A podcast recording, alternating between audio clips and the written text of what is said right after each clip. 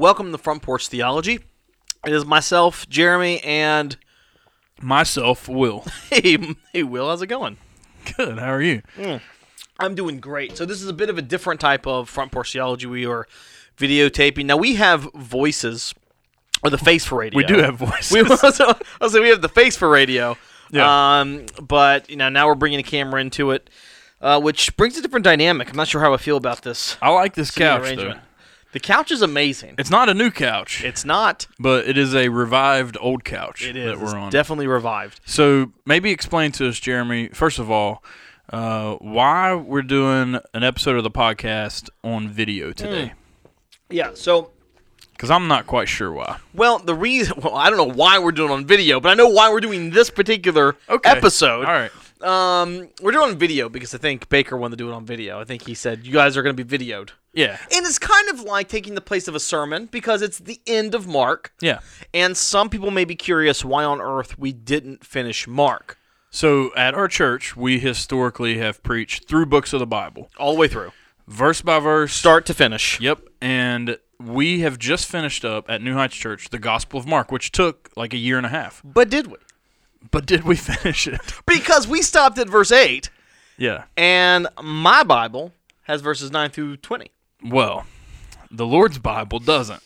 Um, so we didn't give a full Sunday dedicated to the ending of the Gospel of Mark. So we said we would release a video, and it's going to double. So if you're watching the video and you don't normally listen to the podcast, we can kind of um, let you know the podcast exists. Um, and we got a handful of people, you know, like two or three that like- maybe listen to the podcast outside of our church as Your well. mom My mom and my dad. and my grandmother. Yeah, they're big fans. so thanks for listening, guys. Absolutely. Uh, no, so we, uh, so we, you said that we didn't finish the end of Mark, but we did. We so did. Why is it that we're not calling verses nine through twenty the end of Mark? because the earliest manuscripts uh, do not seem to have that ending of the Gospel of Mark. Um, I've got my handy dandy No, I'll- ESV here. Now there there are a lot of manuscripts that do, but the oldest, That's true. right? The oldest manuscripts. There are several that do not, but l- there are very very old ones that do have it. So the ESV hits enter a couple times. There's a couple indentations, and in all caps it says some of the earliest manuscripts do not include verses 9 through 20. Yeah. Um, so it's interesting to me. First of all, it is almost universally accepted that these verses are not inspired, not part of the what we would call the canon of Scripture. There are some who disagree, but yeah, KJV people only. Yeah, They the- would disagree. Yeah, well, that that's another podcast for another day, It- maybe. It is. It is. But I think I think what is interesting is like any kind of what I would say like serious scholarly study of how we receive the Bible. Those scholars acknowledge and understand that um, when when they look at the earliest manuscripts that archaeologists have found, that these verses just aren't there. In addition to the just, just archaeology, is the textual analysis. The the writing style in Greek um, is different than the rest of the writing style uh, for the rest of Mark's gospel. Um, there's just some clear differences here, and um, and yeah, for even thousands of years ago in the manuscripts, there were there were priests and scribes who were cop- making copies before the printing press was invented. They're making copies of this by hand, and they're noting the fact that this was uh, potentially a later edition, or at least not in Markan style, and so that there was like hesitancy as far back as over a thousand years ago to this. So here's my question. Um, why why did someone do this? Why would someone put this in there to begin with? Well, I think um, I think there's a couple of reasons. Reason number one, and uh, when I preached on the last part of Mark, I, I mentioned this reason. I think one of the reasons, and maybe the main reason, is because Mark ends his gospel very abruptly, He does. and it's not really a happy ending. Um, he ends it in verse 8. I'll just read verse 8. It says, They, being the, the women who witnessed the, the empty tomb, they went out, they fled from the tomb, for trembling and astonishment had seized them, and they said nothing to anyone, for they were afraid. See, I, see. Here's the thing. I love the ending.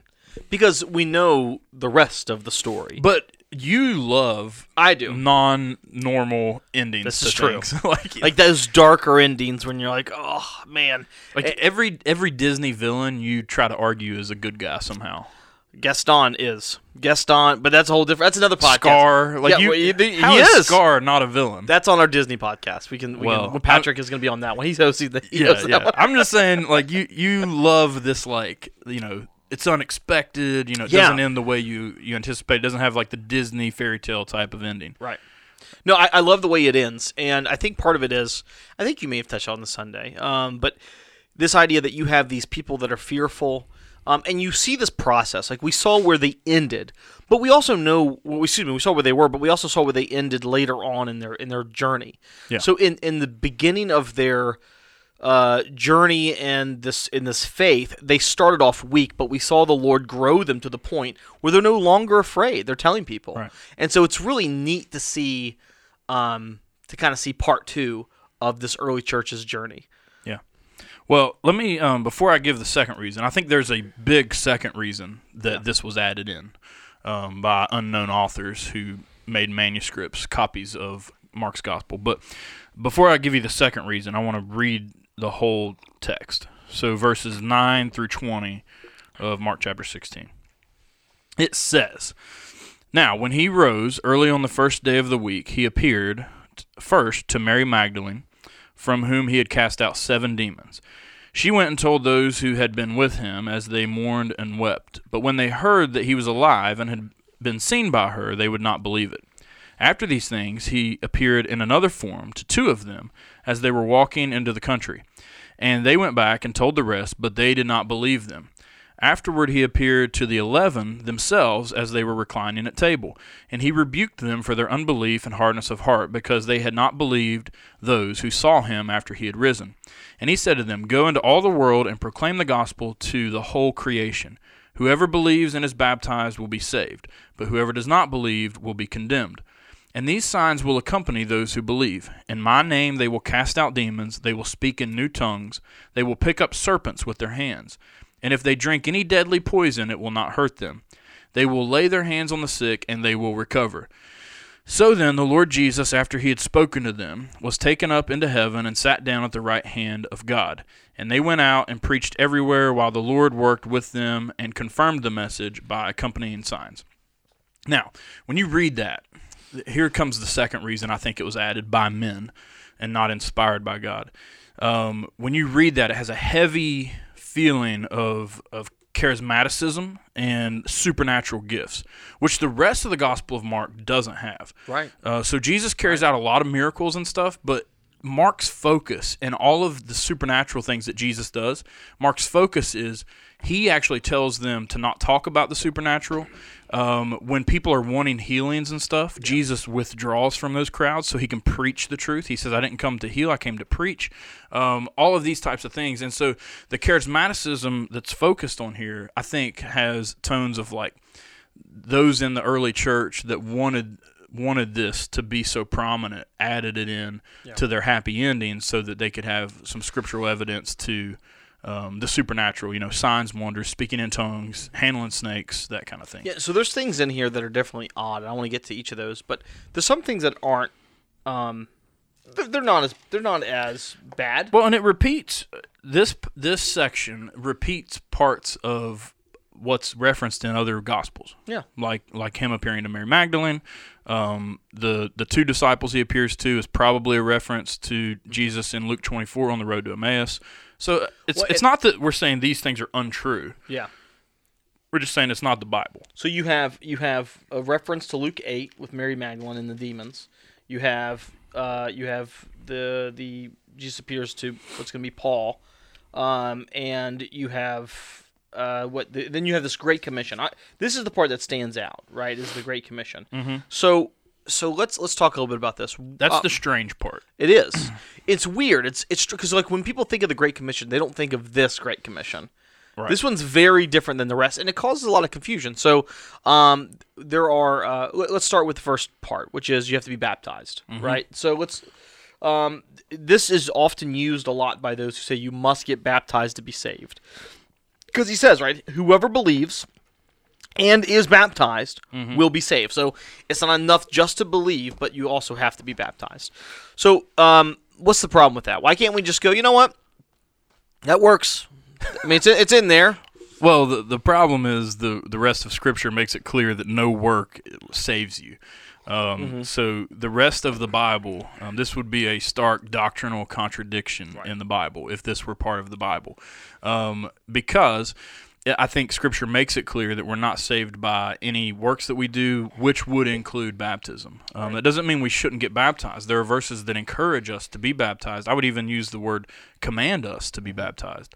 Um, but as a prerequisite uh, for eternal life versus condemnation, like it's presented here, and, and at the ending of or the so-called ending of Mark, I, I, I don't think uh, that's the that's the correct doctrine. So I think this stands in contrast to what's presented in the rest of Scripture. Yeah. Um, the second part we see obviously is are the signs um, that's going to accompany uh, believers because this seems like a very blanket statement that anyone who believes should be able to do these things. Well, and, and I think I think it's um it's kind of in line with what you see Paul addressing when he writes letters to the Corinthian church. Yeah. Um, he writes about speaking in tongues. He writes about gifts of healing, those types of things. But he says, don't over prioritize those, and not everyone will have these gifts. So he makes Right. it very clear this isn't something that's going to accompany everyone who believes. And then and then he actually tells the church at Corinth to emphasize love above all things rather than certain spiritual gifts. And so this is this you know, we know people in the first century existed that wanted to overemphasize gifts, Right. and so that's why it makes sense that these gifts are mentioned in the in the addi- addendum or the addition to. I Mark. think it's a great point, right? Because when you say Paul re- addresses these very things, Mhm. so, and, and and asks rhetorically, does everyone have the gift of teaching? Does Right. everyone have the gift of healing? Um, so but it's it's because this is where now I'm not as familiar with like snake handling churches. I know they exist. I'm very familiar with. Are them, you really? For real? No, no. okay, I didn't know if you'd ever been to one. I've I've never been and seen it in person. Although I think it would be fascinating to do. I don't want to see them in person. I don't think I would hold them with my own hands, right. but I think I'd like to be there and see it happen, like from a you know reasonably safe distance. Okay, so the first part of this ending references Luke. Then we see some things that are are um, in principle true, um, uh, in the sense of like those who believe should be baptized, and those who believe will be saved, and those who don't believe are going to be condemned. That's a there's a principle that's true in there. Yeah. Um, what what's wrong with the idea that that okay that, that we're we're going to be able okay I'm going to read it I want to make sure I get it. yeah like so so yeah that we're going to be able to cast out demons speak new tongues they're going to pick up serpents with their hands now we see that Paul d- deals with this This on- sounds a lot like um oh what's the Professor X's school. School for extraordinary gentlemen or So- whatever, you know, so- like students. Paul in Acts he ends Yeah. up on an island He where there- does. where there are serpents Right. And well, there's an account in Acts where where a snake actually bites the apostle Paul. he picked yeah and he's and he sh- kind of shakes it off. Yeah. Does old Taylor Swift shake it off there, and the the natives of that island um, think that he is a god, that Right. he is that he is some kind of deity because they they evidently know the snake, they know what kind it is, and it's it's a venomous snake. It's a Mm-hmm. snake that you should you should really just kind of keel over Right. when when and he shakes it off and so there is i think there's a miracle that happens do you with think the at all paul that is all it inspires this in the early Oh church yeah, yeah, I think so. And I and I would even go so far as to say that there were probably instances where either either a one-time thing, which is probably most likely, but maybe even multiple occurrences Right. of some kind of poison, whether it was by persecution, somebody had tried to poison some people in the church or whatever, um, or by mistake, but that they survived this somehow. Now, so I would- think that those things very likely happened in the first century, Yeah. and that's how it made its way into. Now you wouldn't say this, this. is. uh, I think there. I've heard some people say, "Well, this is dealing with people like Paul," but this seems to be a blatant statement on anyone who believes Right, should be able to do these things. right. That's where you get into the mutant academy. Right. That's like- right. uh, when you become a Christian, you come to the Professor X's Mutant Academy, Yeah. and you can s- suddenly drink, you know, right. arsenic and whatever. I got. I want to. I got a question that I'm curious about. Is it? Is it problematic that I know from a thousand years back, right? That people have been questioning this, but there was a there was a thousand years where, I not a full thousand, but but a long hundreds of years Mm-hmm. where people thought this was part of Scripture. Well, we don't know for sure that it was, you know, like a full thousand because because we're not really Right. sure when the entrance of it happened. It's pretty long ago, though. I mean, it, It it's- yeah. There there are probably hundreds of years where where so in theory generations of people Yeah. genuinely thought this was part of I, I. I think you can take it back to like the 200s. Yeah. third century. So if you can if you can do that, um, I mean that's a long time where Christians believed it. Is is that is that problematic? That Christians, that many Christians, I say, would have read this. Many of them wouldn't have been able to read this. Yeah. But what what I guess what I'm more fascinated about is even though this was in, um, in a lot of people's Bibles for hundreds of years, there's not. It didn't impact very much, at all. Right. Well, and and again, it's not um, like I said. Most of the things here are not things that are completely untrue. They're Right, not blatantly arguing against other parts of the Bible. Yes. I think they were added, maybe maybe with not the purest of motives, but but definitely not like heinous motives. Yeah. They weren't added by like weird cults or people that were trying to deceive other people or whatever. Um, and and so like you have this phenomenon that's happening, but I actually think it, it helps to prove the validity of Scripture in that um, the church eventually, it took them some time, but eventually recognized, okay, that's not genuine. Um, Well, that's that's my point. Is that out of all the things that are in here, you look at this little area, this scripture that makes a pretty strong claim, and when you study like church fathers, they're they're not saying, "Hey, you should be able to go handle snakes." Right, It's right. almost like you. It, it's almost like this was excluded, or uh, and again, I, I haven't. I don't know how far back they were questioning it, but it definitely doesn't seem to impact the systematic doctrine of, of the early church. well, and what's encouraging in it is it was definitely questioned even before earlier manuscripts were dug up physically. yeah. It was questioned before that, and so um, so I think what it shows is that that the church through I think through the aid of the Holy Spirit. Even earlier than it was verified by archaeology, began to question and say, "Hey, this doesn't really feel like the Mm-hmm. Word of God." yeah, this whole idea of handling There's snakes. something going going wrong here, right? Yeah. And um and yeah, so so like someone who's a King James only person would Right. say you're taking stuff out of the Bible. Yeah. To which I would say no, because because we are you see this purifying of of a recognition of, of what is actually truest to the very earliest manuscripts I, of want the to explain that position real quick. Yeah. So the KJV only crowd. Well, good luck. Yeah, they they um they, they would say there's a group of manuscripts, the, the ones that were used to make the KJV, that those are the only ones that we should that we, that are, have any validity. They're not the oldest ones, which is problematic. Uh, but we're those are the only ones that are valid, and they have to keep to that. Even though now we have older ones, they have to keep to that because older ones um, show where the variances are Right. and so uh, and so now they can't if if they if they uh, you know green light those earlier manuscripts then they have to admit that there's variances in their KJV that are not in the original And there's another question of like, does should it does it or should it bother a Christian that there are variances in the manuscripts? no Why? well first off I would think it's I think it's amazing that we know where they where those are. So the amount of manuscripts we have is, is, is just incredible incredible. Um, so we know where they are but I think the reason why a lot of them exist why I say I think I, I know why the reason a lot of them exist is because people would handwrite these over and over and over again. Many scholars ac- across the world different ages. So it's not like three guys doing it. Um, we, they would make notes in the margins and sometimes when they would be rewritten it was hard to see okay where are their notes? Where are where where is this the actual text and You know what that phenomenon's and- like? What's that? It's like when it's like when you were in, you know, like elementary school, probably high school for you, and you had to make like a poster board, and you begin to do like your bubble letters, Yeah. and they look really good, and then you start realizing I'm gonna run out of poster board, Right. and I've got to make some notes over here, and so you kind of like squish it all together. Yeah. I, I feel like that's you know when they're writing on scrolls with quills, I Right. feel like their uh, their notes of what they were doing kind of some sometimes got squished up against the, the Yeah. actual scriptures. and we can see exactly where they are. So even even like people like Bart Ehrman, who um, is sought out to disprove the Bible, right? He wrote a book called Misquoting Jesus, and at the end of it, he basically says, "Listen, we know ninety nine point nine percent of what's in the Bible in the original. We know it. Yeah. There's only about and out of the and, and out of the point whatever it is that we don't we're not you know we're not quite sure he would include this um you know you know very little of it affects doctrine at all. Right. Um, and and even it's, it's very it's not ma- ma- uh, major doctrines.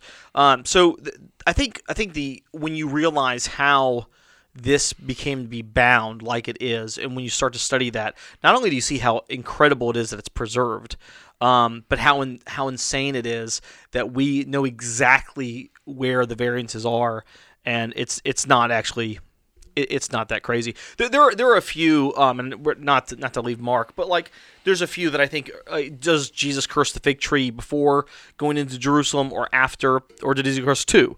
Um, so like to me, I don't think it matters. Right. Um, but like that's an example of one. We, it doesn't change anything about anything. Right. Um, but it's it's one that's like an example of like an variance that we we we just don't know. Well, there's another part in, in Mark, actually. I, I think it's Mark, where uh, there's repetition where Jesus is talking about hell. Yeah. And um, in some manuscripts, not the oldest ones, but in some manuscripts, it says a statement of Jesus three times. It's repetition. But then as they discovered older manuscripts, it only said it once. Right. And so uh, scribes who copied it uh, wanted to emphasize that, or, or maybe Yeah. it was a form of like instead of doing an underline or you know really emphasizing it with punctuation, they wrote it three times. Yeah, And so it- that's that's a great. So like, therefore, it, that would be counted as three variances. Right. Um, and then if it was rewritten, that would be counted as nine variances. Right, This one, this, right. this not even this, a and something that doesn't make something untrue. It's just yeah, it's the exact something. same sentence. Yeah. Like there's no text variance. We saw one in First John, right? When they when they when Mm-hmm. right. they wrote in, a, he kind of works in the Trinity um, as like a note. it's a Trinitarian verse. Yeah, Right. yeah, and um, it's it's a note, not in the actual text. Right. But uh, again, doesn't doesn't change anything really. Right. You know what's interesting though is I think I think it's interesting like in in the Bible you have sitting here and the one I have sitting here and almost all the scripture at least in English.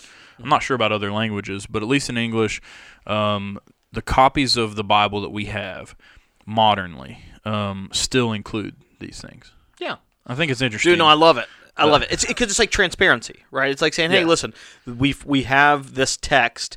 Um, it's in a lot of very old manuscripts. We don't really know what to do with it. We don't want to throw it out completely because it's a part of church history that we should Mm-hmm. acknowledge and, and discuss. So, um, I like that. So what I think is cool about our church is like we want to we don't want to like like you said we're not embarrassed by it. We don't want to hide.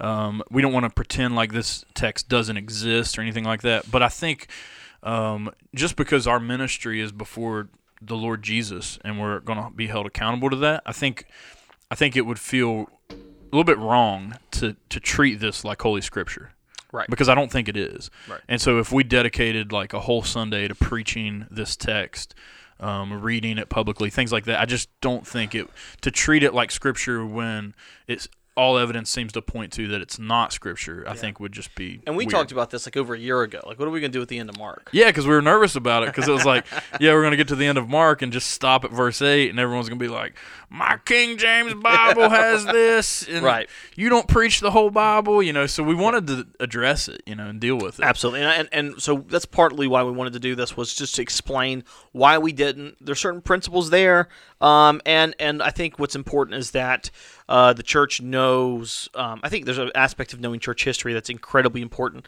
but also knowing your Bible uh, and knowing um, the variances that that are present that we know are not in the original manuscripts. It's important for people to know that. Well, it's crazy how many people might not even realize that this part wasn't in Yeah. the original or that it's not inspired scripture. And so, like, I think, I think it's not taught on enough. Um, Because I, I think I think Christians ought to be able to defend the Bible itself and know that hey, yes, it's been copied by man. We don't have to shy away from that because that's what you hear from skeptics a lot. Well, well, the Bible's been changed over years because it's been copied by man. Well, you don't have to lose all of your faith, or you know, because because man copied it over and over, and and we can show that man messed up doing that, right? And we can also show that through time, um, the church has worked very hard to find those things that were added by man and what's genuinely inspired by God. I know I know Pastor James has got this from somebody, but he talked about how the humility of Jesus is seen by allowing an imperfect people to represent him on earth. Yeah. If he's a if he's if the That's Lord is good. it is. If How you know he got that from somebody? Maybe James just came up it with is. it. It, well, it probably was. I just don't want to give him credit. Yeah. So if he was That's good preaching. If he was, if he's willing to do that, think about the further of humility of like, I'm going to let you preserve my word, and Mm-hmm. I'm going to ensure it. And yeah, you're you're going to copy it over. Um, you know, I'll reveal variances, uh, and I think I think there's something pretty amazing to that.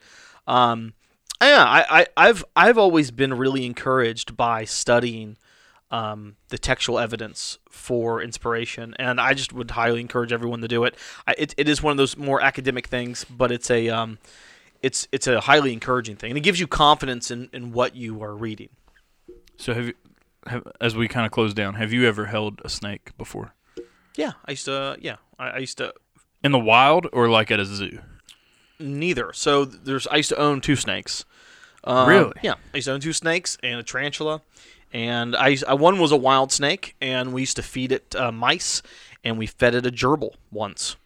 Um, That's incredibly cruel. Yeah, you know, that's what my, that's what my aunt said at one point. I remember her getting upset that we fed it. It was either gerbil or a hamster.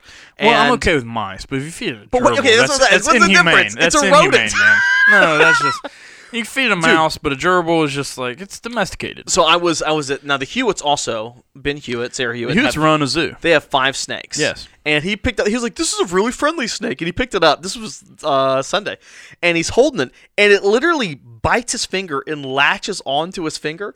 And he's like, "I'm like, does that hurt?" He's like, "No, it's not that bad."